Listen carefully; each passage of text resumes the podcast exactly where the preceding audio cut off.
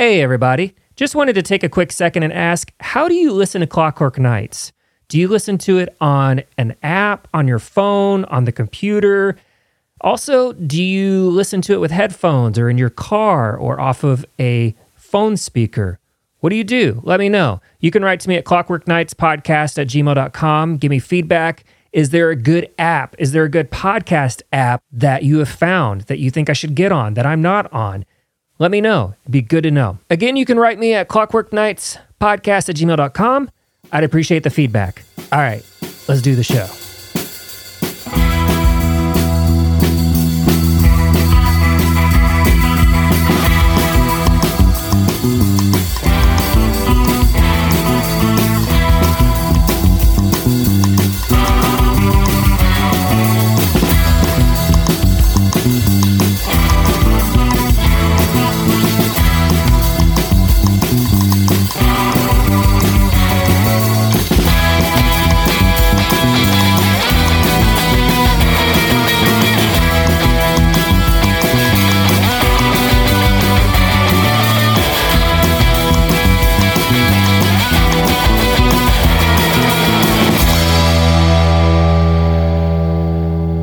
What is up, podcast nerds? My name is Clark Wayne. This is my show. This is episode six of Clockwork Nights, and it's a first. It is the first Porch Podcast episode of a Porch Podcast series that I'm going to do with my neighbors and local friends, where we post up on the porch and hang out and podcasts like today with my guest Nicky James, who is a singer songwriter out of Nebraska, who now lives here locally in Nashville. And you know what's so cool about Nicky James? Nicky James is my neighbor. That's right. That's why he's cool. it's not because he's a good singer songwriter or, you know, the fact that like he's just a generally good dude. It's it's because he's my neighbor. You're welcome, Nicky. Um, so how are you doing? Right now, I'm doing an Instagram live video, and hello, Lee. Hell yeah, back to you. I love this microphone as well. Yes, uh, on the Instagram live, I've tried this intro a few times tonight and just got frustrated. And I was like, you know what I need? I need a little bit more pressure. Like when the coach for the football team, like Friday Night Lights, puts the pressure on. That's what I need right now. Just a little bit more pressure just to make sure that I get this intro done and move on. but how are you doing? What are you up to? Are you on a commute right now? Are you at the gym? Are you hanging out on your phone? Are you going to sleep right now? Should I give you my my up close ASMR voice? No, that's terrible. It's a bad idea. Bad idea. Not going to do the ASMR stuff. That's how you say it, right? ASMR. Not into that. Um, so yeah, I hung out with Nicky on the front porch and then came inside and warmed up by making a black bean and sweet potato chili. It was very good. Ended up taking all the scraps and making a veggie broth on the side and then added the cooked down veggie broth that I cooked for a couple hours back into the chili. So kind of made like a second soup out of the original soup. Like I don't know if that makes sense. Like the first one was a base, and now I'm just going to add to it and add some more stuff to it and just cook all night. Because that's what's happening right now. That's what I'm doing in my life. What is up, Sarah? Sarah said, What up, Sea Lark on Instagram Live? Hello. Hope you're well. I miss you so much. Hope you and Pups and, and Dan are well in Seattle. To be cooking all night. It's to be good. Got the Instant Pot that Mr. Cordell Raynock and his wife Megan gave me as a birthday gift last year, and I have been using that thing like crazy recently. I've also been eating a lot of cornbread recently, so I'm gonna have to get back in the gym. it's bad. Like I, have been like beer and cornbread, cornbread and beer, that cycle all day long, every day. Hey, I'm drinking a Samuel Adams beer right now, actually, and that reminds me uh, Samuel Adams is from Boston. Boston Red Sox did not beat the Astros. The Houston Astros are now in the World Series. That is a big time boo. I really hope that the Atlanta Braves just wipe them clean. Just I'm I'm, I'm going to predict it. I'll, I'll be a little fair because I know I'm going to get my heart broken. I'll say that Braves are going to win in six games. That's my prediction. If the Astros win, I think they're going to take it in five. Like they'll let the one game go and then they're just going to take it. But it, yeah, fuck the Astros. Like seriously, like I cannot, I, I hope they lose. I'm giving all my energy to Joc Pederson and his stolen Anthony Rizzo bat. I want them to win this thing. I, I'm tired of the Astros continuing to go on. Since when did I become a sports guy, you ask? Well, I grew up playing baseball and basketball, and then I discovered punk rock and skateboarding. And that part of my life left for like a good 25 years. and now, what do you know? Like, I'm, I just love baseball. I'm like, I try football. I don't know much about it. Been watching Friday Night Lights.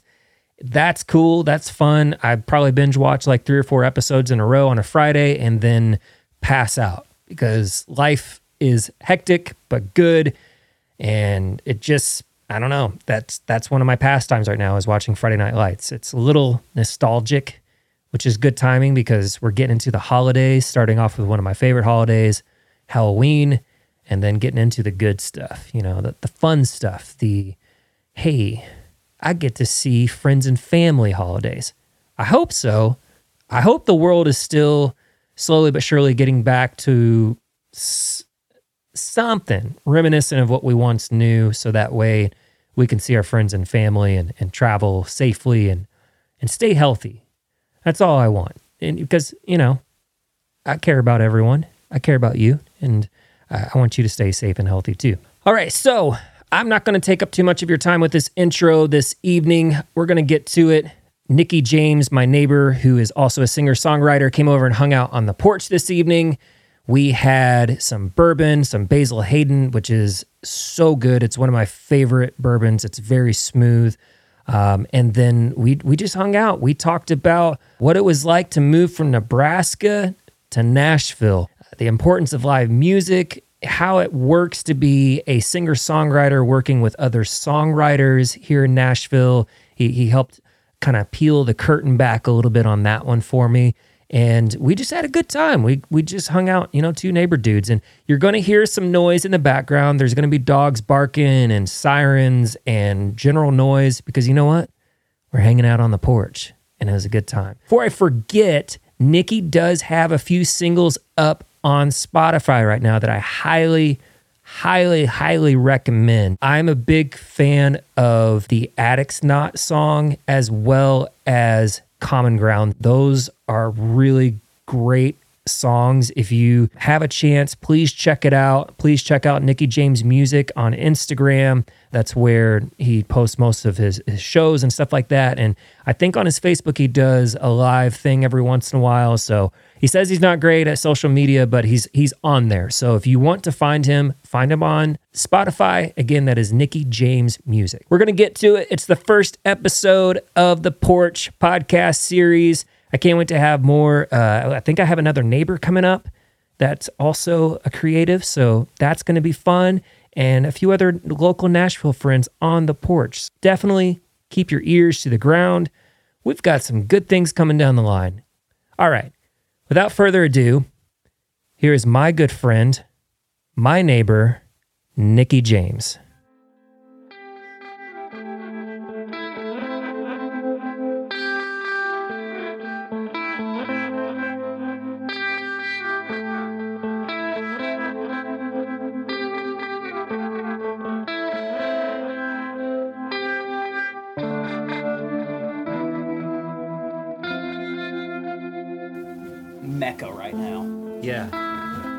I, I haven't done it. Um, let me double check.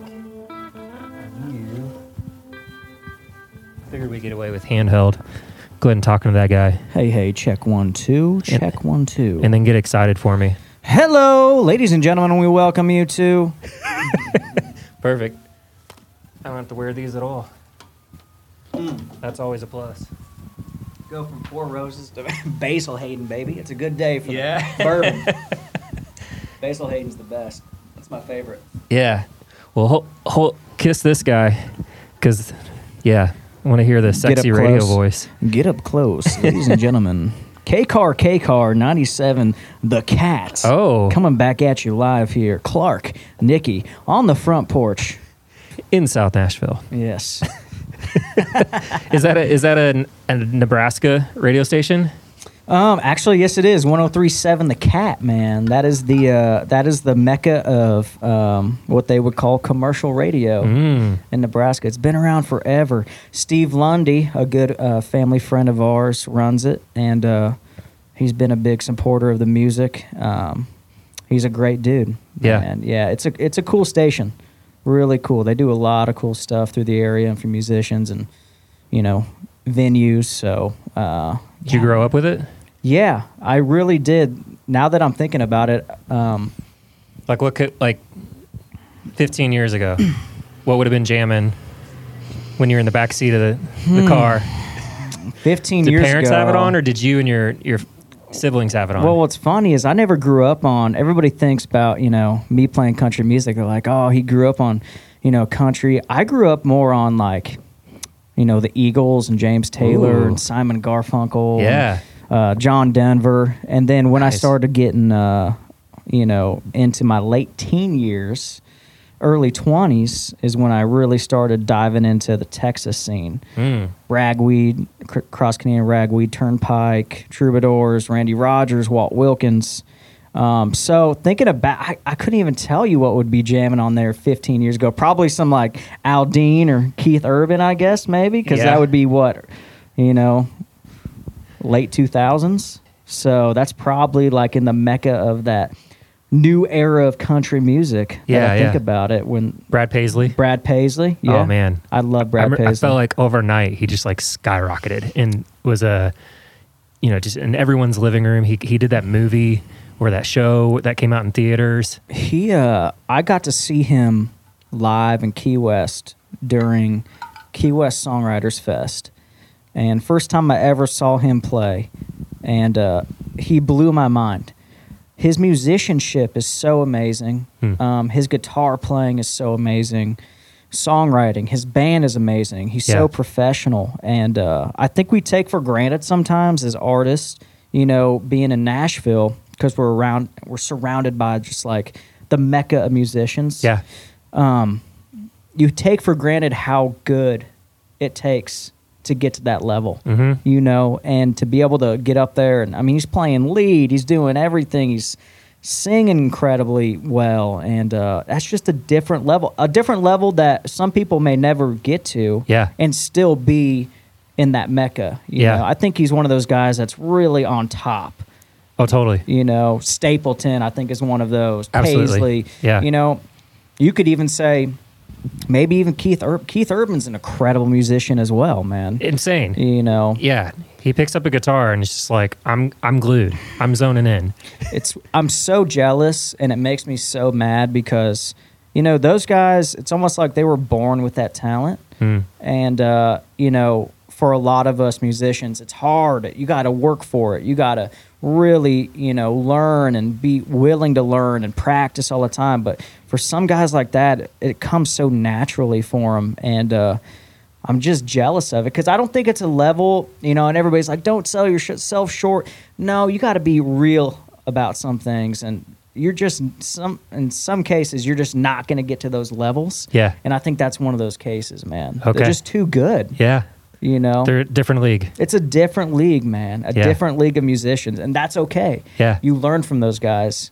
You know, you learn from them. You try to be them, but you might not ever be them, and that's okay. Absolutely. You know. What's one thing that you wish that you had a little bit more of what they have? Yeah, I think a little bit of everything. To be honest with you, um, I would love to be a better guitar player, and I think that comes with practice. Uh, it comes with um, being more confident, hmm and um, confidence is so big. Um, but playing guitar, especially playing lead guitar and singing, is an extremely hard thing to do. It's like uh, you know, patting yourself on the hat, rubbing your stomach, and then balancing a bowling ball on your boot. Right. You know, it's Yeah, just yeah. like it's it's kind of impossible. I would love, you know, to strive to be a better guitar player, and I can definitely become a better guitar player. Mm-hmm. Um, but it just takes practice, and you know, those guys. I mean, look at Paisley. I mean, he's really made a, his own sound. Yeah. You know, and the licks he does. You know that B bender guitar. I think he plays. Yep. Um, that's his own sound, man. Mhm. And it, it that takes years. It doesn't happen overnight. It doesn't happen when you're 25 or 26, 27, even into your 30s. It takes a while to get to that point Yeah. and have that, you know, just particular sound that those guys have. But it's something you can work towards. But I, back to your question, I think I want a little bit of everything. Yeah. You know, I want a little bit of everything that they have Yeah.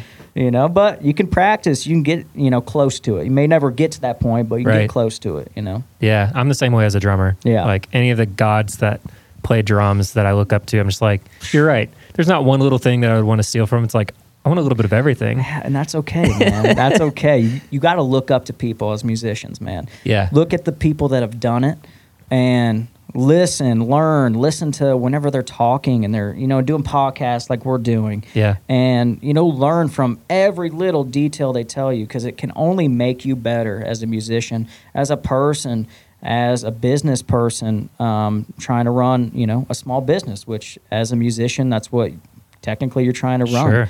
they've done it. They've been there. They've worked their tails off to um, be in the position they are. And um, man it's just you know it's humbling when Yeah. you see those guys man it really is For sure. yeah Well, let's go back to Nebraska. How did this all start for you? Yeah, well, the cliff notes on it, man. Um, born and raised in Omaha, Nebraska, and um, I was- Cornfields? You know, so it's funny because we're my parents' house was when they first built it was nothing but cornfields, Mm. and it like I don't know what year it went crazy, but like there was a boom that happened.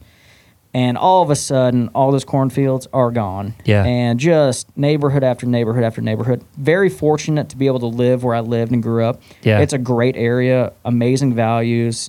The people are amazing. I love it. I miss it every day. I wish I was home. I really do. Um, but um, you know, it's just grown so much from when we we were the first house on the block. You know, the first house in the entire neighborhood. Yeah. Actually, if I think about it, there might have been one or two more. I was pretty young, but uh, it just exploded now into what they know. It's called West Omaha, and I don't know. This is a bad comparison, but it's kind of like the Franklin, Okay. but it's not like Yeah. super bougie. It's just like really down to earth.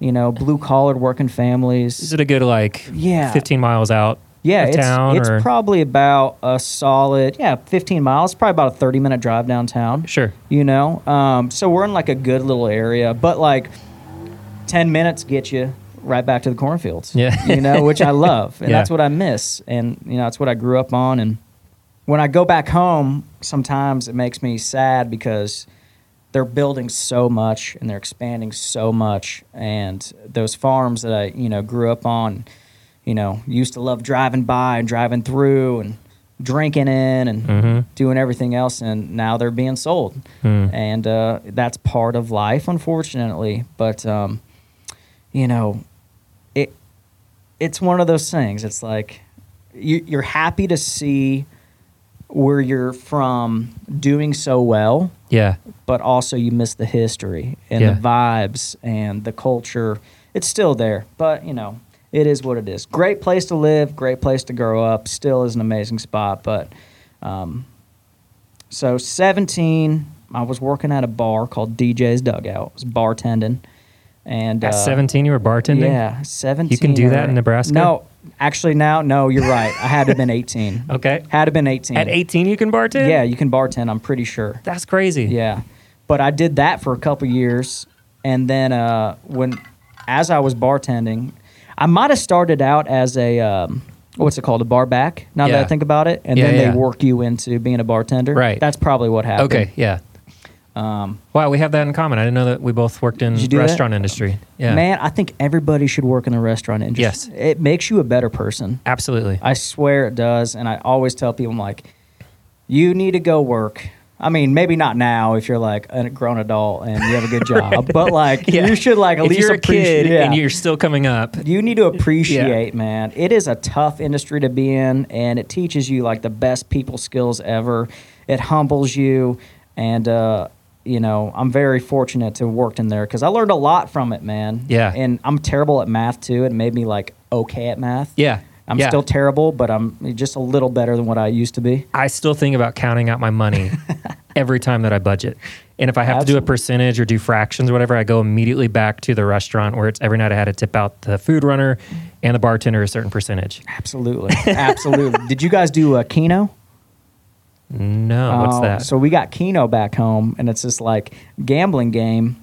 So you can play it in the casinos, but they have it all over Nebraska, and uh, it's called Big Red Keno. And you got 80 numbers, and you can pick, you know, one through, you can pick 20 numbers, and you know, you never hit 20 numbers. If you hit 20 numbers, you win like hundred thousand dollars. It's a sucker bet. Yeah, yeah. know.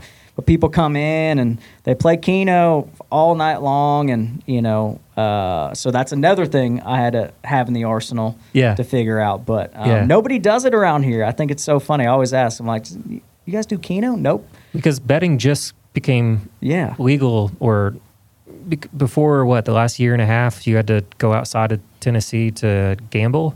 right? Yeah. So Period? now, yeah, and now I think sports betting's legal. Ah, Yeah. Okay. But you have to do it through like MGM or there's like select yeah contracted. Yeah, I may have done a couple. I don't know. You know, sometimes I like to bet. You know, I never win.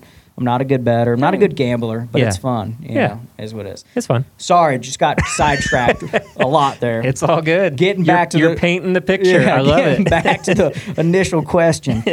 so, um, 17, 18, 19, probably up till I was 21, I was, you know, obviously working back home. And uh, my brother played music down in Oklahoma for a while. Mm. And uh, I, did, I didn't get to see him a lot. He lived in Nashville for a couple years and he was traveling playing music and ended up in Oklahoma. And, you what know, part of Oklahoma? um, he lived in Oklahoma City, Nice. Yukon for a little bit, Okay. um, Piedmont So West yeah, Oklahoma. Yeah, Yeah. Um, but God, now I think about it, he's kind of all over Oklahoma. But those are the main um, areas he was in. But Older or younger? he's older, so we're all five years apart. So he's thirty-three.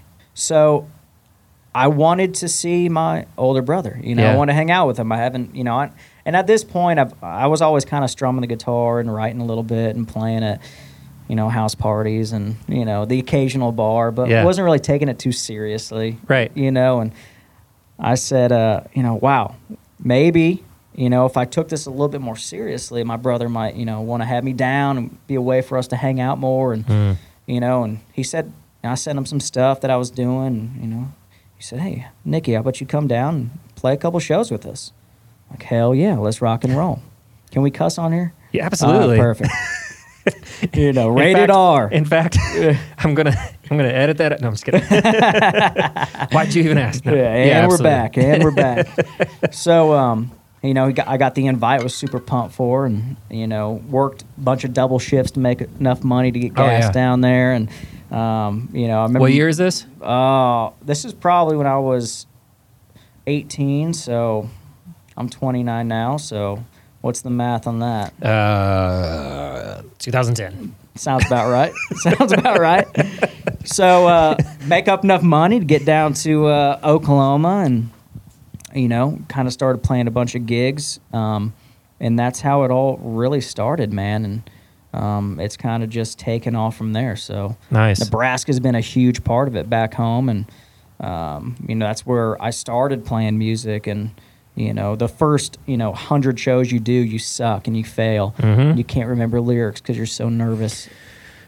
And I'm still there. Been, yeah, I would be there all over again if I had to get up in front of someone. I'm still there, man. Yeah. But uh, the family and friends back home has, uh, you know, been such a uh, huge support of my career, and I owe everything to them, man. Outside of my wife, um, who has been there for me every step of the way, um, I owe my family and friends the majority of the, uh, you know, um, thank yous because man, they've been they've been with me through thick and thin, and you Yeah. know, when the music probably were, wasn't where it should be, they were loving it. Yeah, yeah. You know, so um, Nebraska's just been a huge part of my life, man, and uh, obviously very thankful to uh, be able to be raised there and lived there for so long, and I always go back to it, but I do miss it all the time, man. You Yeah. yeah, So you're 17, pick up a guitar, acoustic guitar at home. Yep. What are you writing about at 17? You know, a lot about, and I still do this to this day. Um, a lot about my brother and his experiences. Um, we've always been very close, and we've always been on a you know open basis about everything. And he told me a lot of the things that he messed up on, Hmm. um, relationships, and um, you know, um, you know, addiction, and uh, you know, just trying to figure out life. And uh, I think um, kind of being around. I've, I was in in music. I was always around older people, Yeah. not like you know, super old people, but you Sure. know, like 30s and 40s when I was 18, 19, and 20. Yeah. Um, so um, it gave me a lot of things to write about, um, and it really opened my mind early to how to connect with people. And I think starting out, I think I was writing about things that might be a little bit too deep Mhm. for the audience that was listening to my music because they haven't been through anything like that. Hmm. But now the older I get, the more I realize, you know, now people are really connecting to what I'm writing about, Yeah. which is cool. But um, kind of like I was kind of before the times, I guess. Yeah. I guess you, could say. Um, and that's okay. That happens. I think it, it made me into a better writer, um, better musician. Um, but um, yeah, man. It's good. It sounds like you were writing not just surface level things, you know, but that you were trying to search for something more meaning in your writing is the way I take it, you know? Like Yeah. I can relate to that on some level in the writing that, you know, I was doing even in middle school. I've gone back and looked, I have a folder. I have like this folder. It's like super 90s. It has like thousand dollar bills all over it with Benjamin Franklin or whatever, and just like super cheesy. And it's just so stacked full of songs. I would just sit there and write one after another in middle school.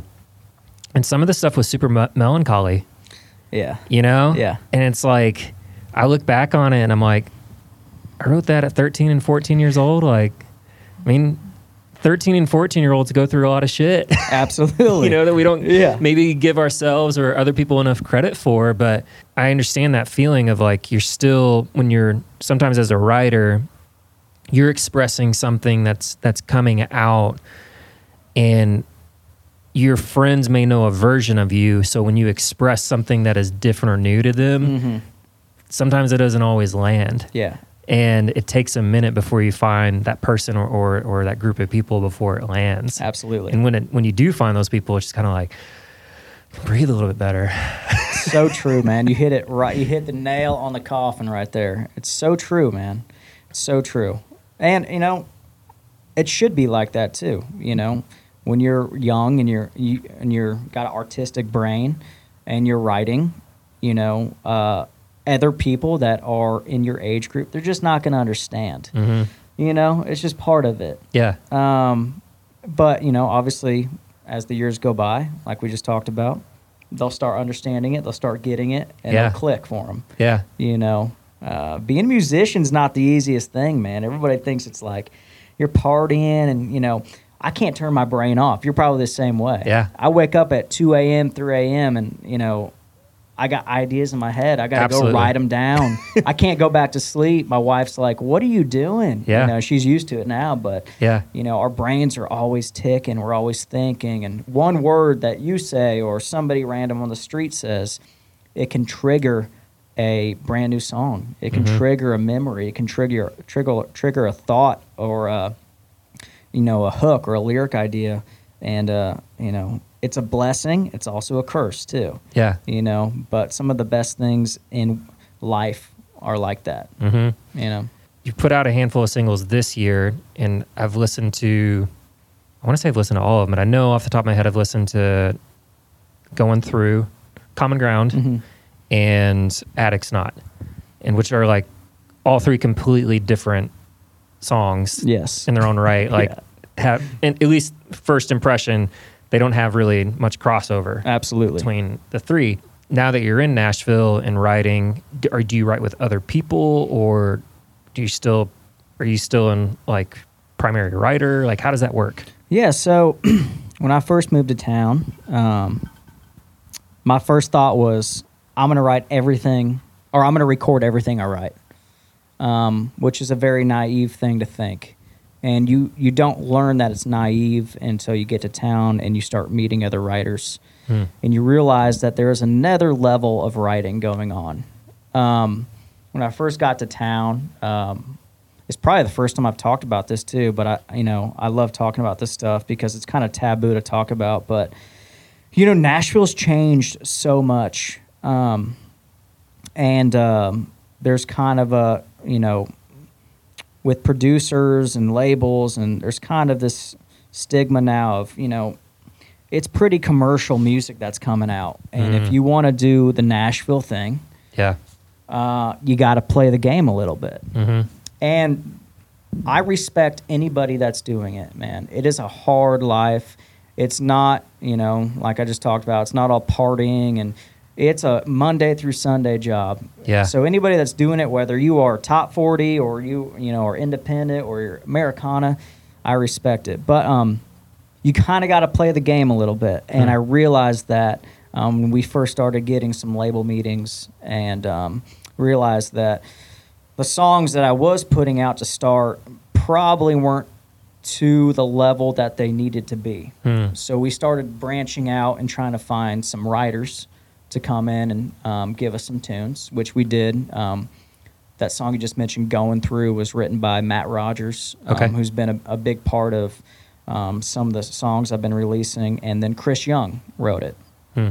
um, which it's an incredible song, very well written, um, and you know, I love it. I you know I love I love the commercial aspect of it, um, but you know, there's a huge part of me that still says, you know, there's still something missing there, and I Mm. think that is because I want to put out the music that I write because you know now I'm kind of like going back in 180 in the other direction. First coming to town, thinking you know I'm going to write everything. Then I realize, no, I can't write everything. Well, now I'm back to I want to put out the music that you know I've written. Yeah. Um, Well, walk walk someone through who's not from Nashville. Like, what does that process look like? You know, writing with other people. You've mentioned two other guys wrote, helps write that song. Sure. Going through, um, what does that look like? You know, you get in a room together. Do they come to you? Are you even a part of the process? Yeah, so um, yes and no. So a lot of times I'll get in rooms and I'll write with writers, and you know sometimes we use those songs. You know we'll, we'll go to somebody's house, we'll sit on their porch or their back porch, and we'll write a song. And usually we'll go demo that song, Mhm. and then we'll have that in a big folder, um, and then I'll pitch that to my producer. And the producer typically says, "Man, I think this could be a really cool song," or they go, "Man, it's just not where it is." Hmm. um, which, um, you know, in the past nine songs I've released, um, it's been 50 50.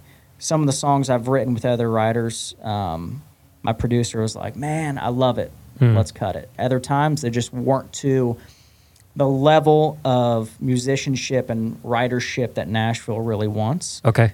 and and though and and then in other cases what happens is um, the producer will go out and he will look for songs that have been written by other writers like going through was Mhm. written by Rat, matt rogers and chris young so we get pitched you know a dropbox full of 20 songs from other writers in town Okay. And you figure out if that's something you could vibe with. yeah, or- yeah. We sit down just like we're doing, and we say, "Man, this is."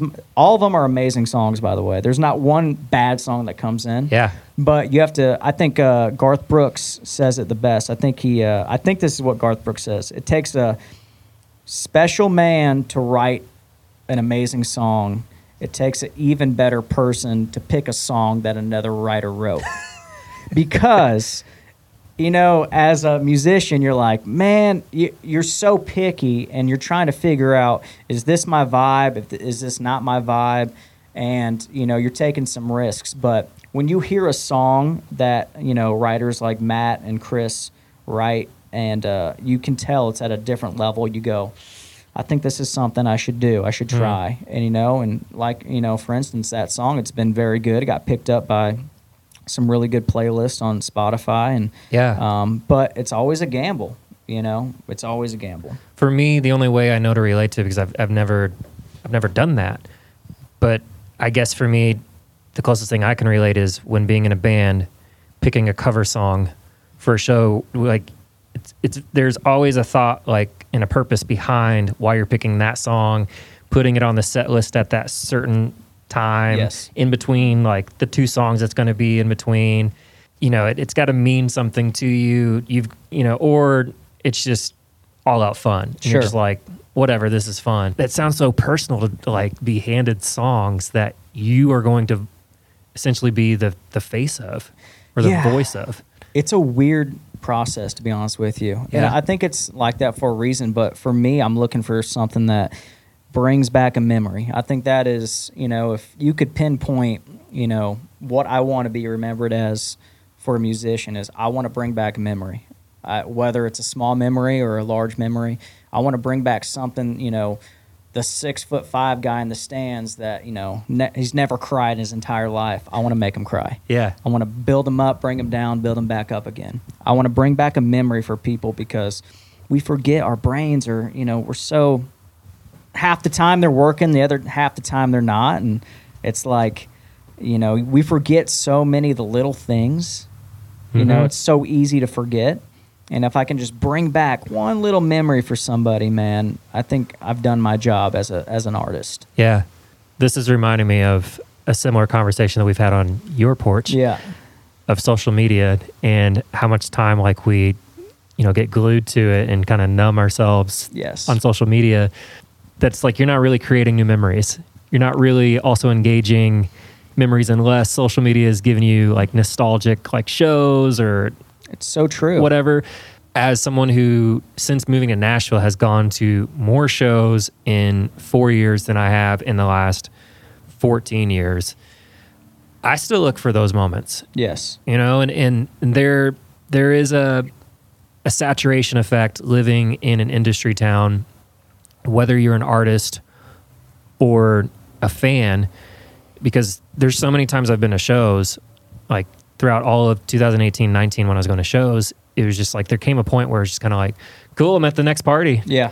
and it kind of lost the the vibe and you know i'm like maybe seeing one artist that i've wanted to see my whole life or some hot new person that's like trending Yeah. blah blah blah so when those moments do happen for me you know i do take that to heart you know it's like oh shit like that reminds me of when got to drive with a friend to the grocery store without our parents for the first time Seriously though, it's so true though, man. Yeah. It's so true. And you know, not to bring up COVID and everything that's went on the past year, but we've been so stuck in this, you know, technology, social media world now, and everybody's getting used to, you know, Facebook lives and you got to go out and see live music, man. It's Mhm. so different, you know, and it's so different being there live and feeling the vibe and feeling the good juju and having a song hit you that, you know, you may n- never seen the artist before in your life, but you take a chance yeah you know, and you go out to Basement East or, Mhm. you know, you go out to the basement or Exit In or someplace in Nashville or someplace in your hometown, that a small venue, and it's a Wednesday night, and there's a guy or a girl traveling through from Indiana um, that you never heard of, and tickets are five bucks.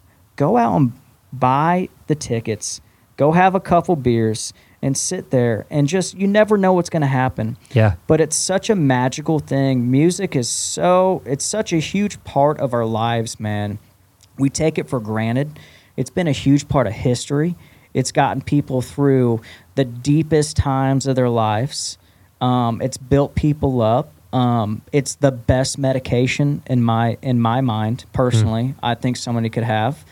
Um, but we got to get out, you know, talking about the social media, we got to get out of the social media train. I know it's here to stay, and I know it's everything, you know, a musician's got to do now, but yeah it's it's such a small, minute little spectrum of, you know, it's a pebble when you think about the huge, you know, universe of music hmm uh, go out to shows again. Go go, and not just for the artist, for the small venue that's Yeah. struggling, that almost you know shut down through COVID. You know, go out and spend some money. You don't spend a ton, but Yeah. you know, you got to support these venues and these independent artists, man. And that's how we, you know, that's how we c- keep creating this magic of music. Yeah. Yeah. And I think also here in Nashville, people forget that we had a tornado that came through before COVID Huge. that wiped out, you know, well, one of the bigger venues was Basement East. Um, probably wiped out even more along the way through that East Nashville area. But, you know, then there's also Exit In that almost got sold through the pandemic because they didn't have any shows or support from the government. right? And then they're having to fight all the condos that are being built here in Nashville, which I'm assuming that's a part of what you're you were talking about earlier that Nashville's changing a lot. A ton. Yeah. And how long have you been in town? so I've been here. I've been back and forth since I was 18. Okay. Um, but I've lived here for five and a half years. Five and a half. Okay. Yeah. Yeah, I've been officially here for four. Um, been coming down for 10 and a half years ish. So yeah, I, I've, I feel you on the change. And that's something that I was talking about with someone over the weekend. It's like, you know, Nashville has a lot to offer. There is something about each town having its own thing. And Nashville's thing is country music Sure. and I, I definitely feel like it's it's becoming more than that in a way that's like kind of I don't know. It's it's almost just it's it's like disbanding or or Yes. you know kind of leaving certain aspects of country music culture behind, which 100%. is kind of weird because I don't want Nashville to be L.A. No. or New York I uh and you know I think I touched on this earlier. It's taboo to talk about for some reason, and being an independent artist like I am, typically I don't like to talk about it. But Clark's got you know some bourbon in me right now, and you know we're running. Um, Thank you, Basil Hayden. You know, thank you, Basil Hayden sponsorship. Uh, but um, um, I think there's a big um, there's a big concern. Um, and like I was saying, as an independent artist, I don't like to talk about it because sometimes it can make you sound bitter. Um, and you know, I don't feel like I'm bitter about how the culture and the scene has changed. What I don't like is that the dreamer kind of seems to be scooted under the rug. Hmm. Um, it seems like they're more inclined to look at somebody who is taking off on TikTok or social media Mhm. over a girl or a guy that has been doing everything they possibly can and they're an amazing musician, amazing writer, they're real. They've been through a lot of shit. Yeah. Um, they don't care anymore. Yeah. Um, they're wanting to see what generates money. Mhm. And I get it. I really do on a business side of it, right? Because everybody's got to make money. Um, but on the other side of it, it's like, well, what are we doing? Hmm. And right now, it might not seem too bad, right? Whatever. Who cares? You know, yeah, they're taking the TikTok guys and girls, whatever. Well, what happens in 10 years? What happens in 15 and 20 years? What happens to people that, you know, have, you know, depression and they turn to music and they're not getting lyrics that help them through hard times? Um, you know, that happens all the time. Music is such a huge outlet for people, man. And, um, I think we got to get back to finding real musicians that have, you know, struggled, and they've done everything they possibly can um, to make it in this town. Because with that comes just incredible writing, incredible stories, and it helps so many people through tough times, man. Yeah. You know, going back to Stapleton, Stapleton was doing it for so many years and writing before he got, you know, a chance Hmm. you know, and um, I don't know the whole story about it, but I, I think Justin Timberlake gave, gave him a shot, and Oh, cool. you know, and that's how he kind of took off. But um, typically, the outcast man, the misunderstood, as Eric Church would would say it, um, are the people that really should be getting the chances, man.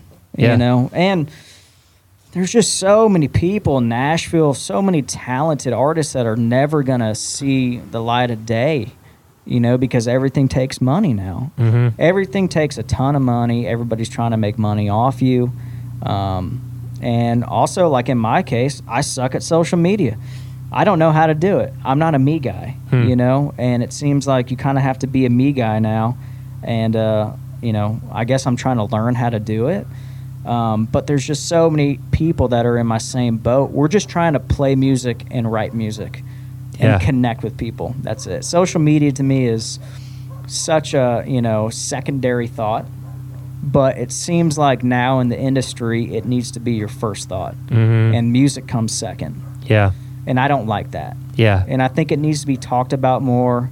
I think you know A and R needs to go back to finding people and developing artists, Hmm. um, not just bringing somebody in that's got 150,000 TikTok followers and saying, "Hey, you know, we'll take a chance and record an album, put you on the road." Yeah. It's not real. Yeah. I think people want real people to connect with. it's going to happen because so the way that I compare it is let's just say some of the the more popular social media platforms are to entertainment as McDonald's is to food. It's a- Period. perfect. Like fast food Yes. industry to food. Yes, it's perfect. Just food. yes. you know, and if we're uh, you know never waves back. never waves back. I think I've gotten one wave out of that one neighbor. Um, so the yeah, like I I think about how in the 80s and in the 90s fast food was at its height. Like I grew up on that shit. Sure, I don't lie did. about it. Yeah. yeah. Like up until I started, uh, until I moved away from from home, I was still going to Taco Bell and Arby's like back to back in one day. Like, Yeah. had lunch at Arby's and Taco Bell at night. It's delicious. Might have even gone back to Taco Bell a second time. Yeah. but yeah, like there's not substance there, and it it only works for a short amount of time before you get sick of it. Sure. and your body's just like i can't take this anymore. And i hope to some degree that that is what happens with entertainment is that people i, I do believe there are people that are out there and kids today because um, younger kids are helping generate what the vinyl business is today you know and how vinyl is revived. Um, but I, I really do hope that we can shift away from 15 seconds of fame or however long a, a quick meme video thing is back to you know like you said finding that artist who is inspiring and has a presence. You know like you, you mentioned going into a club and someone comes into town you pay five bucks to see him i've had some of the best experiences connecting with music in those lonely rooms where i'm one of maybe 15 people watching this person For sure. and then when you realize you're like, oh shit, like I'm sitting here and if I get up and walk away, they're going to feel it. That artist is going to feel me walking away. Absolutely. You know what I mean? Yeah. And and I've done enough stuff on stage to know that feeling whether I'm supporting someone or or trying to do my own stuff like I know what it feels like for someone to walk out of the room too. But you know, like that to me is so much more special to connect with someone in that way than through a screen. Mm-hmm. And I get it; it has its purpose.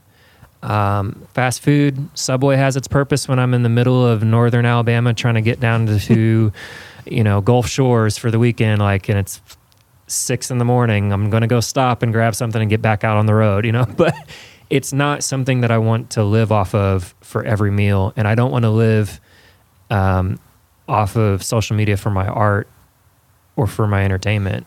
You know, Yeah. entertainment's even still maybe not the right word, but like you know, music's an art form. And it is. I think uh, I think Tim McGraw has a, a good quote that you're either a uh, entertainer or you're an artist, and Nashville wants entertainers. Hmm. And I'm not trying to knock it at all. Um, like I said from the get go, I respect it all, man. Because no matter what, it's it's a it's a grind. It's an absolute grind. Whether you're a TikTok star that got signed to a, a record label deal, or you know you're not, it's a grind. Yeah. But um, I think there's it's a two completely different things. If you're an entertainer, you're an entertainer. If you're an artist, you're an artist. Yeah. If you're an artist, um, the lyrics that you put out and the music you put out means so much more than you know money or uh, you know record deals or you know your influence on you know social media it it means so much more to me to put out a song that you know like addicts not um, it's got the least amount of views out of all my songs Hmm. but it's the deepest meaning man Yeah. it's the deepest meaning and the amount of people that messaged me about that song saying that they were going through the same thing man that's what music's about to me Yeah. that's what it's about. If you can help somebody through a hard time with lyrics and a melody and guitars and drums and bass, like, what more do you want, man? Yeah. It's never been about, maybe at one point when I was younger, I wanted to be famous, right? Sure. Yeah, I think we all do at some point. Oh, how cool do. would it be? Yeah, yeah, yeah. how cool would it be to be famous? Yeah. doesn't matter to me anymore, man. I, I think about, you know, one day, you know, what are my children going to remember me for? Mm. What is my family going to remember me for? My friends. And if I were to leave this world tomorrow, how am I going to be remembered? And I would rather be remembered as the guy that put out songs for people to connect with, people to for people to get through, you know, tough times rather than the guy that, you know, just puts out some party song about being on a yacht and slamming Coors Lights and, you know, things like that. It's Yeah. just it doesn't do it for me anymore and you know, the older I get, the more and the more I, you know, travel and play and in you know in the scene um, the more i realize man you know like the cliche saying about always remembering your roots is so true. Hmm. remember your roots man. Remember where you came from. Remember what you want to do what what gets you up in the morning and um, you know that's what i want to be remembered for you know not just another guy not just another ticket. Yeah. you know Well, I don't think it's bitter. You know, I don't think you're being too hard because you're get, laying out some very constructive stuff out there. I appreciate it appreciate it i typically don't talk about it but you know i think it needs to be Why not? talked about Is it? Is it? Is it hard to talk about? I think so because obviously, you know, um, I feel like I've been as an independent artist. I think I've been doing good. I'd rather be doing a lot better than what I am. Yeah. Um, obviously, I'd love the record deal. Um, and sometimes when I talk about it, I think about what have what have I done wrong, Yeah. and um, it makes me, you know, think what more could I be doing, and it kind of gets me down a, you know, a bad road of, you know, kind of just like, you know, I could be doing this or doing that, doing this, and that's toxic, man. You got to just. Totally. I like to just be center focused on this is where I want to be as a musician. I'm going to keep going down that road, and if it happens, it happens. If it doesn't, dude, it doesn't matter, man. I got a great family. I got a great wife. I got great friends, great neighbors. You know, uh, life is so short, and you know, I, you know, I, I just, you got to think more positive than you do negative. Yeah. You know, or this town will just eat you alive, man. For sure. I've seen it eat so many musicians alive, and you know, um, talented, talented people. Um, you know, they what do they say? It's like a seven-year town or a ten-year town, and I think that's such a stupid, Yeah. stupid thing for people to say. You know, who cares? It Hmm. could be a one-year town for somebody. Yeah. You know, they could they could people come to Nashville, they get signed in three months Mm-hmm. you know, and then uh, sometimes they get shelved and they never tour and they never put out music and it's a crazy world, you know. Um, so I don't know. I just like to look at the, you know, the straight and narrow. Get me down the road. don't look back. I'm Yeah. gonna mess up in the process, Yeah. but who cares? Yeah. You can't be perfect. Right. Music's not about being perfect, man. No. You know, Yeah. life's not about being perfect. Only one way you can succeed. You got to fail a couple times. Hmm. That's awesome. It's truth. Yeah. you know? Love it. That's good. No, dude, that's that's awesome, and I appreciate hearing that because I you mentioned staying up or waking up at th- three in the morning, and you get creative. For me, it's one or the other. Either I'm waking up at two or three in the morning with an idea, or I'm waking up at two and three in the morning with anxiety. It's just kind of like, you know, that feeling, Yeah. like you said, that's toxic. I'm just being like, oh shit, like, have I done something wrong? Like, what's going on? Do, am I where I need to be? And thankfully, like, I think that's calmed down a little bit. Mm-hmm. Going back to what you said, that whole like, you've got to fail. I think failure can be good for a multitude of reasons. One, for my personal experience, it reminds me that I need people. I need my friends, you know, or those core group of friends that, you know, have always had my back and I've always had theirs. It kind of keeps you leveled, you know, because Yes. if you are just catered everything every step of the way, there's not really a lot to connect with that. I Mhm. can't connect with that. Mm-hmm. What's your favorite place that you've recorded at here in Nashville? Man, I've recorded at so many spots. Um, it's so funny. Well, I'll tell you a quick story. My favorite place I recorded for sure is uh, Ocean Way. Oh, Um, nice. I think we were in the B room, and uh, it was really cool because uh, Evanescence was in the A room. Oh yeah. and I got to meet them all, and you know, uh, I just thought, you know, that's it's.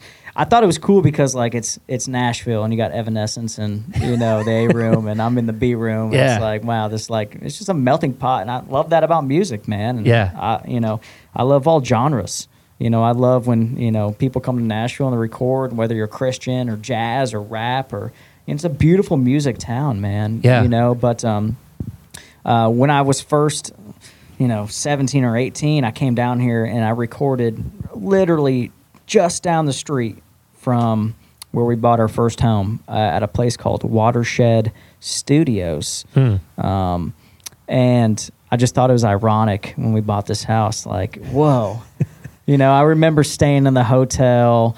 I remember just like being so broke and spending my last dollar on getting some Chinese food, some place called Fullan's by Huh. Target, Okay. you know, and just like being homesick. I was here for like two weeks and calling my girlfriend at the time, wife now, and just being like super homesick, man. And, um, but looking back at it, I'm like, wow, that was such a big part of my life recording at that small little studio in Brentwood called Watershed. Watershed. And uh, I used to have it out. I, I, I took it off. Uh, I, my first EP I put out was called Watershed Watershed Sessions, okay. and some people still have it. And I love uh, you know back home, and every once in a while somebody will play a song, and I'm like, man, it's so it's so cool to hear the seven, 18 year old me yeah. you know?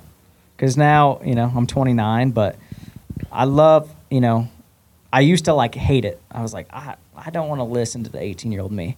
No lot, the 18 year old me had a lot to say you know? And uh, it proved that i was going through crazy times and proved that i was traveling and playing a bunch of shows and learning and being humble and um, you know a lot of lyrics i used i look back and i'm you know i'm proud of myself for what i came up with they're not the greatest sounding songs ever Yeah. it's not something that's going to be a number one hit or on the radio but part of me wishes i still had it out Yeah. you know, because it tells this story, man. It tells the story of where I started and now where I am. And, um, you know, I used to hate listening to my my older songs, and I couldn't stand it when my friends back home played them. And Hmm. You know, but I started thinking like, you know, they're playing them for a reason. Yeah. You know, Yeah. they like it, they dig it, and that was really cool to me. But um, I'd love to hear them. I, I'll show you. To, I'll show them to you. Yeah. You know, they're so different, man. But you know, you gotta love where you came from. You Mhm. gotta respect where you came from, not just in music and life. Look at your lows, man. You're always gonna, you know, you're always gonna have your lows. You're always gonna have your highs, man. And we're typically somewhere in the middle at all times Yeah. you know but you have to respect both avenues um, and uh, that watershed um, studio i think really was like the focal point of like me saying hey this is something i really want to do that'd probably be number two but ocean way is definitely number one Yeah. ocean way is a very special vibe beautiful. it's beautiful and um, yeah very fortunate to be able to track there i've tracked so many spots, but that's probably that's probably number one for me. Yeah, I've known a few engineers who have worked there and they love it. It's so cool, man. Very special, and then like it's just iconic. Hmm. And I'm big. I think you're the same way. Like, I, very big on like that iconic, um, the history. Yeah. When you start feeling the vibes, you walk into Ocean Way and you're like, damn. You know, there's Yeah. a lot of people that have been right here in this position. Yeah. You know, Yeah. and in the same position that I was there, Yeah. trying to make it, trying to figure out a way, and then Mhm. they figured out a way, Mhm. and that's cool to think about. Not the people that were already there and have already made it, thinking about the people that were there in my exact position, saying, "I'm taking a chance. I'm spending this money to record these songs." And I hope something happens with them. Yeah. That's what gets me up in the morning, man. That's what makes me go. That's what's special about this town Yeah. you know, and that's what will always be special about Nashville. And one thing that will never, you know, you know, disappear from this town is the history of all the men and the women that have struggled to Mm. make it. And you got to think about that when you're in bars playing, when you're in, you know, even on Broadway, you're at Robert's Western World or the Crossroads, or you're playing at Alley Taps in Printer's Alley, or Uh-huh. Joe's Place in Green Hills, or you know, make it up to the Bluebird. And there's so much history and so much good vibes. And you know, when you get down, you got to think to yourself as an artist. There's been many people that have been in this exact same position, Yeah. and they came out on top. Yeah. So you got a chance. Yeah. You know, Yeah. you got to keep you got to keep moving forward because it's easy to quit. Yeah. It's easy to quit in anything in life. It's easy to say no. It's easy to say I don't want to do it. It's hard to say, you know what? Excuse my French, but fuck it. I'm going to go for it. I'm going to take a chance on this. That's what's hard to do. Cross the bridge. Mm. That's what's hard. You can look over the bridge, you can look over the valley. It looks so beautiful over there, but you know, the bridge might be a little unstable, it's wobbly, it's missing some planks, man. You're like, I don't know if I want to go over that sucker. You got to take the chance. Yeah. You got to take the chance because what scares me the most about life, Clark, is the fucking what ifs Mm. when I'm 60 years old and I'm sitting there with my grandkids and they're saying, Well, what if you would have done this, Grandpa? And I'm thinking to myself, What if I would have done that? What if I would have done this? What if I would have recorded that? What if I would have, you know, done it this way instead of that way? You can't have the what ifs. Yeah. You got to go for it.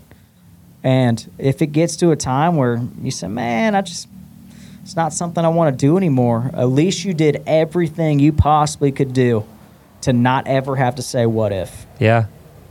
Do you uh, do you have people here in town that help you get out of that what if moment?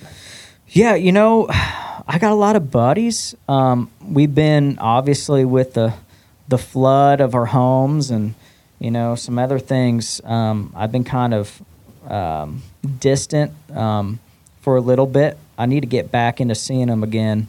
Um, but I, I, a lot of times I turn to my wife. My wife's been uh, such a huge um, inspiration to me as an artist because she never allows me to number one give up.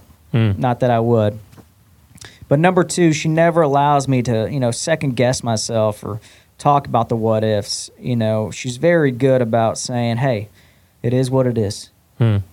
you know, you keep going. We moved here for a reason.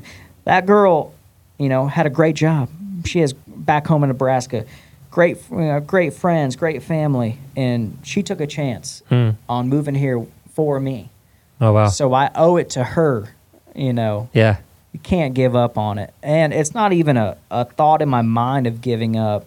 You know, because I feel like we're at a great spot, and uh, I'm just just now starting to you know really do the stuff I want to do, and I'm Mhm. so excited for the future, what we got planned, and um, yeah, man, she's uh she's been everything. So I owe every honestly everything to her. That's awesome. How long you guys been married now? Uh, two and a half years, and then um, we've been together for ten.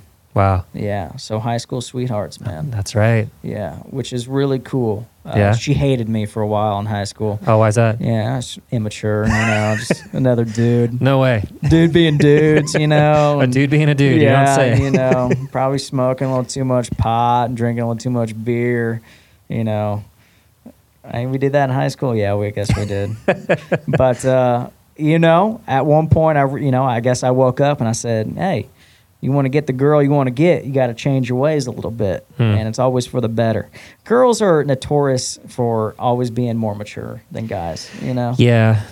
Yeah, there's something about that. Yeah, it is what it is, you know. We mature late. We have fun though, you know. I wish I could go back. I was thinking about Here's a question for you. All right. All right. Now I'm the interviewer. Clark. Um you could pick one or the other. You got you got 2 months. You can go back to high school or you can go back to college. Oh shit. Um, two months. Would I go back to high school or go back to college? So, in high school, I was homeschooled, and I, as far as a friend group goes, I kind of bounced around from group to group of friends that I had from different high schools. Mhm. I enjoyed that a lot more than I did the first year and a half going to college. I'm sure. Yeah. you know, still living off of mom and dad. Yeah. Uh, mom and dad were still together. My parents separated when I was in college. No kidding. So if I could go back, I would I would spend to do over or to do again. Just do again. Do again. High school all the way. Yeah. yeah, like get get in the Dodge Ram. This was before Ram became Ram, but it was still Dodge Ram. Drive on the back roads, listening to whatever music I was listening to with the windows down, just like arms out the window singing. You know, it was so the, the roads I was driving through in Warrick County. So going real deep here. Uh, I grew up outside of the number one meth like capital of like No kid southern Indiana. Oh. Grew up outside of that, but then kind of grew up between some other towns, some like a Franklin type town. Very like, have you seen Riverdale, the TV not. show? I have not. Okay, so like Gilmore Girls. Hey, how are you guys? Doing all right? Uh, it's it's a It's a It's it's, a a, hookah. Yeah. Uh, our neighbors just walked by wanting to know if we had a keg on my front porch. I don't. Uh, I have a cooler holding up the laptop, but he thought it was a hookah too. oh, a hookah. Yeah. Oh, that's what he said. Yeah. Oh, that's hilarious. High school, all Yeah. the way. It was it was much more freeing. I felt invincible. How about you?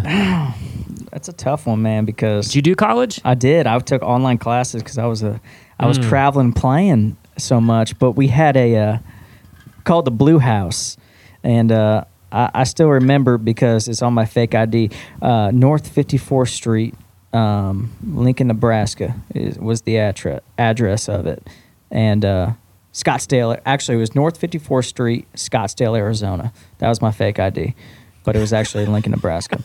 but anyway we had it's called the blue house man it was right off the campus of lincoln nebraska and uh, man i stayed in there with some of my best buddies i had one of my best friends cj jensen another best friend uh, nick hermson we had ben cooper stayed with us for a while. Mm. eric moser stayed in there for a while. Austin bishop. We had a crew man. It was crazy. And we had, I, we did we did some stupid shit.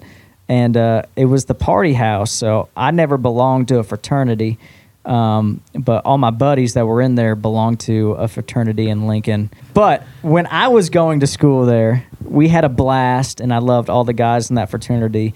And uh, man, looking back at it, I don't know. College was so fun because I'd get off the road from playing in Oklahoma and I'd show up and it's like 12 it's like midnight and there's a party going on at the house and Yeah. I just walk in and you know, we're right back into it. Yeah. But high school, man, high school was I also went to, to college later.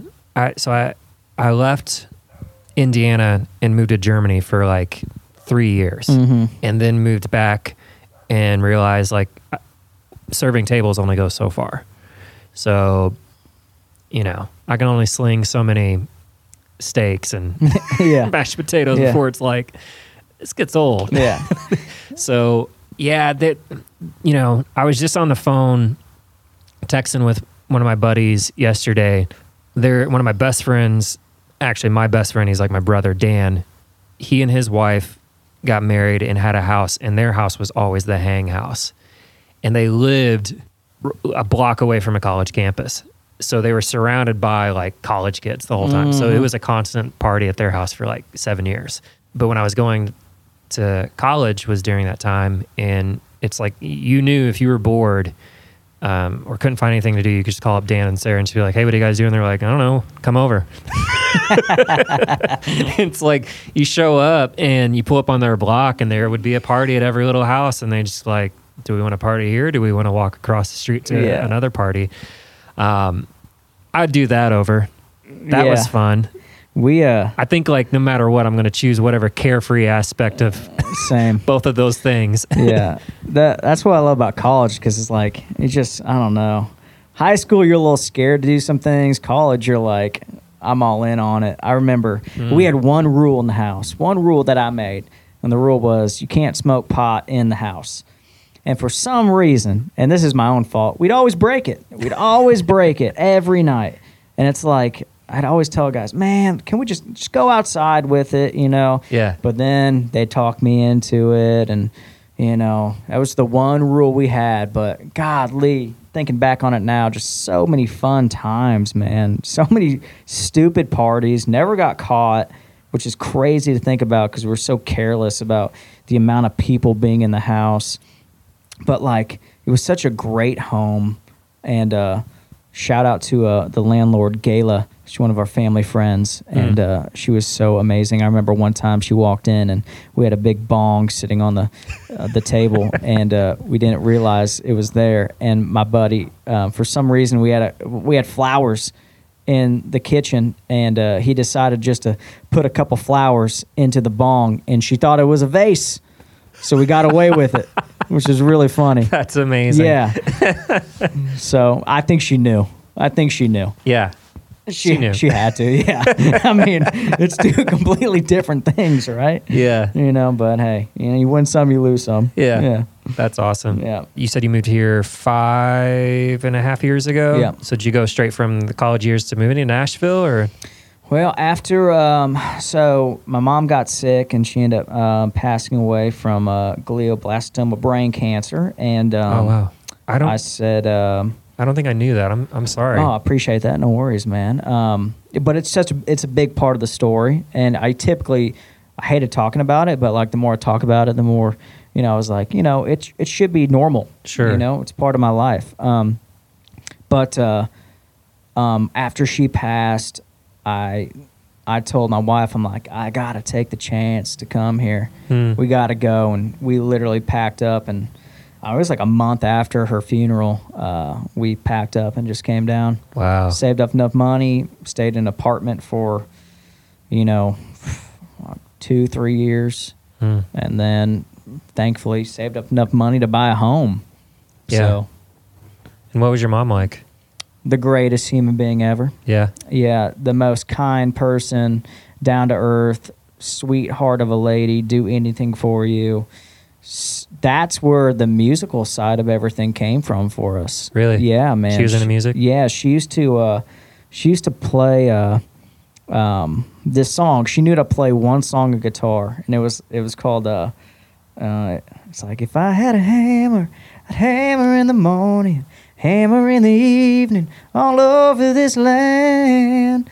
I don't know if you ever heard of that. No. But it's like a Sounds uh, amazing, though. It's like a some like church song, but she always like played it, and like every Christmas, Huh. uh, she'd pick up the guitar. It's the only thing she played, And uh, I, it was so awesome thinking about it. You know, I'm like, man, she she had a great voice. She was an incredibly talented singer, and Yeah. you know, some people just because you don't play music or you don't sing all the time doesn't mean you're not a musician. You Mhm. know, incredible. Uh, um, you know, the music that like she related to and she showed us was so deep, like Simon and Garfunkel, Sounds of Silence, and John Denver. You know, Yeah. uh, uh, James Taylor, man, you know, Fire and Rain, the Eagles, so many like such deep songs. Um, thinking back to it now, I'm like, dude, that's what really got me into doing it. Hmm. You know, because at first when I was hearing them, it I didn't know what the hell I was listening to. I'm Yeah. like, what is this?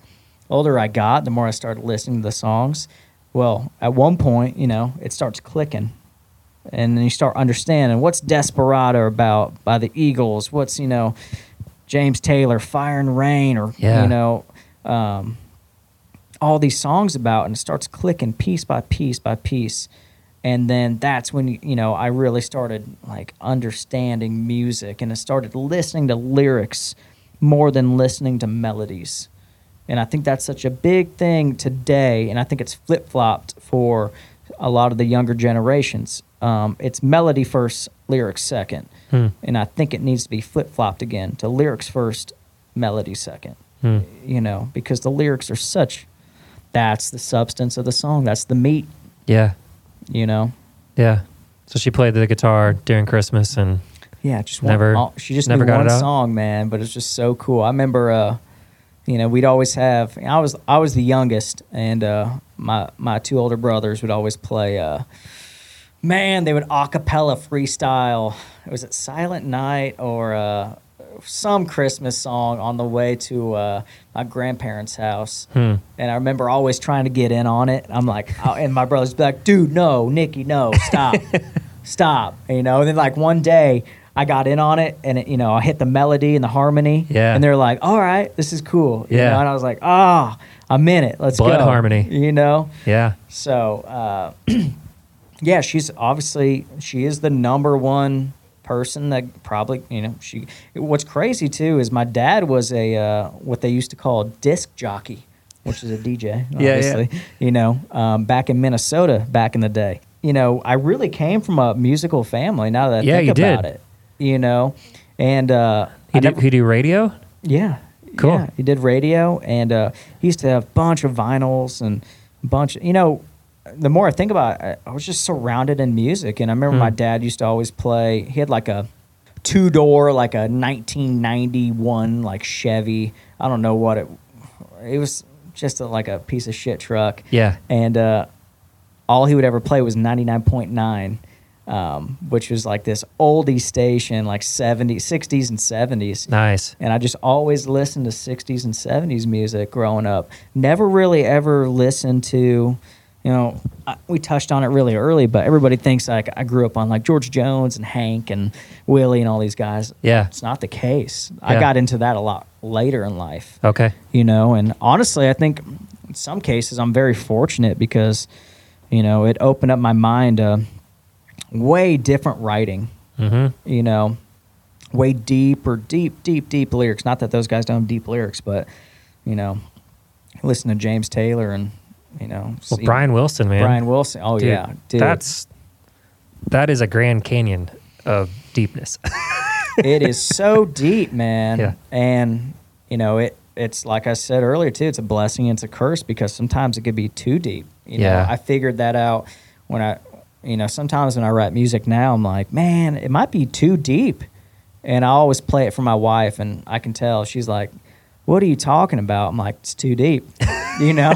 I gotta we gotta go back in and Right. patch this sucker up a little bit. You Yeah. know? Because you don't want to be you know, at the end of the day, I'm still playing, you know, commercial country music, and um, but what I see myself now getting back into is, you know, my roots. So what I'm excited for for the future is we're about to go and cut an album, and it's going to be a lot more back to my roots of that Texas country Hmm. um, songwriting. Um, you know, I love the Nashville thing. I love the, you know, it's a part of me loves the commercial game too. I think it's, you know, if it's done right, it sounds amazing. But the older I get, the more you know I realize my songwriting is just it's it's going the opposite direction, and you can't. It's almost like a tug of war, tug and war. You can't if if it's going the opposite direction and you keep tugging on it, you're just going to be stuck in the middle. Yeah. So you got to let some slack out. And that's what I'm trying to do with this new album and get back to my roots, get back to writing what I want to write about, the stories I want to tell, you know, the experiences I've experienced. And if it works, it works, man. If not, it is what it is. But at least it's something that down the road, I'm so proud to have out. And hopefully, you know, people dig it, Yeah. you know. I can't wait. I, pre- yeah, I appreciate it. Yeah. Next year. Yeah. So Cool. probably get in the studio January, February, and Hmm. um, we've al- already got it. We got about 25 songs written for it. So we got to come back and obviously pick out about a shit ton of those. Yeah. you know, Whittle it down. you whittle it down, but I'm Yeah. excited for it, man. It's something I've always wanted to do. And, uh, it's just a part about of being a musician. You grow, you get older. Um, you know you start realizing exactly who you are as a person that comes with time you know uh 28 year old me is way different than 29 year old me Yeah. even though it's one year you experience a lot in a year Yeah. I mean, you touched on it a little bit ago, but you know, our whole area went through a flood. That in and of itself is life changing. very life changing Changed both of us. And Yeah. you know, we were hundred feet apart when it happened. incredible trying to get out within a few minutes of each other and that one night you know it's just it's crazy It is so crazy. I remember that night laughing too as I was driving away. And such a weird thing to laugh about, but like it was just like I didn't know what to think about and I just was it just it was just comical. Like how could this be happening? Right? How could our homes be under 3 feet of water right now? yeah you know and uh i just it it wasn't till like the next day where i was like holy shit. This is gonna be a lot of money. You know but i was so ha- you know at, Yep. in that situation though you care about one thing and that's your family Mhm. and your family's safe. And after that who gives a fuck? Yeah. It doesn't matter. It it's a doesn't. home. Yeah. You know, we have things in there, you know, guitars and sound and, you know, pictures. It doesn't matter. yeah They're not souls, yeah you know. Everybody It's that true. needed to. I remember carrying my dog out and uh, Hmm. Of literally course. in three and a half feet of water. And I'm not the biggest human being in the world. The water was almost to my, I mean, it was above my knee. yeah And uh, there was trash cans and telephone poles flying at me, and I about dropped him. And I remember thinking to myself, "Wow, I really care about this freaking dog." Yeah. you know. And I was just doing everything I possibly could in my, you know, to get him into the truck. And I finally got him in there, and I was like, "Man." Just a f- breath of fresh air because I knew that he was the last part. I had my wife in. We had my wife's um, my mother-in-law, my father-in-law in Wow. the truck, and uh, he was the last, you know, yeah thing to get in there. And and he's a he's a big boy he's a big boy, dude. And uh, i love course I always say, uh, sweetheart he, he is a sweetheart. I always, I always say, if I could pay money to have just one day of him talking, and I could communicate with him, I don't care what the price was. that'd be awesome and the first thing I would say was, "You remember that fucking time where I carried your ass out through three and a half feet of water, man?" That'd be the first thing I say to him. I just want to see his response. yeah but now can i tell you about this thing that i found in the yard and i dug up and Yeah, seriously, you'd be like, "I don't care." you got food, dog? oh man that's great That's Yeah. a time, man. We made it out though. Yeah, yeah. This year, wild that a year after 2020 could be just as crazy its own way, you know, and, and just grateful to be sitting where I am in one piece personally. You ain't kidding. Yeah. What a crazy year it was, man. But what Yeah. a creative year too. That's Yeah. the cool thing about it, man. You got to think of, you know, there's so much negative. If you look at, you know, turn on the TV, it's always about negativity, and you know, look at the positive. How creative it was. How much time we get to spend with our families. How hmm. much time do we have to think about what we're going to do with the next year of our lives? And that's a special thing because life's so fast. You know, it's moving so quick. We never really get a moment to think. You know, you might think you do, but you don't because you got jobs, and you got families. You're running around trying to make money and trying to figure this out, and your neighbors want you to come over for the football game, and the family's coming in. No, we had a whole year just to sit down and think. And, you know, I thought that was such a special thing, man Hmm. you know even the craziness of the pandemic uh you know there were so many cool things that came out from it man Yeah. so many creative songs so much time for you know families to you know if they were having going through a rough patch to patch things up Yeah. you know um, so you got to look at the you know which with every positive there's a negative which every with every negative there's a positive Yeah. you got to look at the positive in that situation and not just dwell on COVID. Yeah. It's easy to do. It's so easy to do, and I did it too. Yeah. Everybody did it. Sure. You know, you gotta, you gotta get past it, man. You know, life goes on. Hmm. Life goes on. We're gonna go through struggles. That's a part of life. Life's not supposed to be easy. If it was, we'd all be rich, and be miserable probably. Yeah. You know, the people that struggle and they get out of the struggle, that's the people I want to be friends with. That's the people I want to know. That's the people I want to hang out with Yeah. because I can relate to them. The other people that have not gone through struggle and they understand anything like that, I don't want to hang out with because I can't relate to you. I Hmm. can't talk to you.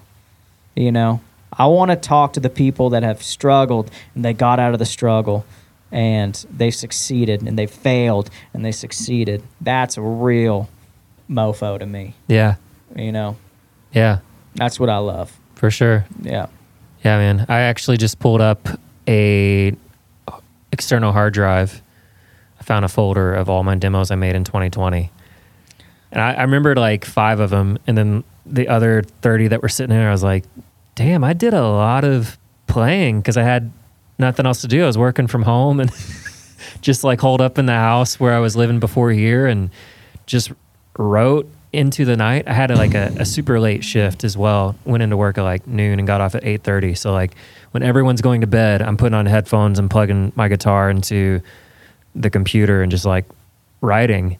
And I found some stuff and I was just like, this is kind of cool. Like I, that. I need to tap back into that because it's been almost nine months since I had opened that folder. So like nine months has gone by and I haven't been writing like that. so yeah, there's there's something, you know, positive to pull out of it. And I, and I hate that so many people, you know, have been affected the way that they've been affected, but I'm right there with you. Like I'm trying my best to, you know, keep focused on the positivity of, of today as well as future. Absolutely. Stuff, you so- have to. You got You any plans for Halloween? I want to. I wish somebody was having a Halloween party, man. I love Halloween. It's my favorite holiday. Yeah? By far. Yeah. Is no one doing a, a block party here? No, I wish somebody was, man. Let's do one. Let's do one.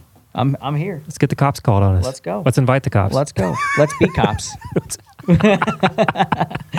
and robbers. Yeah. Um, already done. Got to be a little bit more unique than that, I guess. I don't know. Everybody's gonna go with Squid Games this year or something. oh yeah. I still haven't watched it. Have you watched it? Yeah, I'm not a t- I'm not a big TV guy. I like documentaries. Um, I watched that shit in three days, three straight days. I was hooked on the TV. My Okay. wife was like, "Dude, what are you watching?" I'm telling you, it is bizarre. All right. It's hard to follow because it's like there's uh what's it called uh, captions. yeah. So it's like nothing lines up to what they're you know. Um, Subtitles? yeah, subtitles. That's what I was going for. Yeah. It intrigued me, and I was hooked. And I think you'll love it. Okay. It's crazy, man. Maybe in the next couple of days after this comes out, maybe I'll sit down when I slow down this weekend. Let's go, and then we can be Games. uh, we can be Squid Games for Halloween. Mm. Either that, or I want to be a taco, or I want to be just a, a a Coors Light can. So A Coors Light can? yeah, just a Coors Light can. Okay. That's it. I'm a I'm a simplest when it comes to Halloween costumes. Yeah. give me a taco, a piece of pizza. I don't know. You know, Yeah, I, I'm going as a a skeleton this year. So Perfect. That's all you need. It's uh, it's got a little bit more meaning to it. So there's the artist Phoebe Bridgers. She wears a skeleton on stage, uh, and I'm going as fanboy Bridgers. so I'm gonna try and take some photos in the backyard that look like Phoebe Bridgers photos. But yeah, man, um, thank you so much for coming on. Appreciate it. Let's brother. do it again. Yeah. you know, for we all move away. you ain't kidding. Godly, I would love to, man. I love that you're doing this. This is uh we need more things like this, man. So Yeah, and uh it's it's not bad. It wasn't a, a long walk over here, you know. yeah. I hope you get home safe. Yeah. yeah, I'm gonna ride the bike back. Mm, Yeah. Thank you.